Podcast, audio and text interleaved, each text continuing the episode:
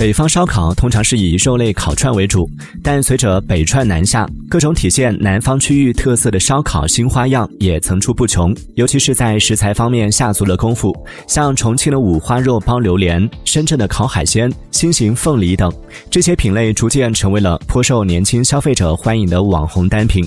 据中国饭店协会和电商平台发布的数据显示，二零二一年烧烤线上门店数量，重庆排名全国第一，达到一万两千。八百多家，比排名第二的成都多出了百分之三十二。你吃过最好吃的烧烤是哪里的？吃烧烤的时候，你最喜欢吃的是什么？欢迎在评论区留言分享。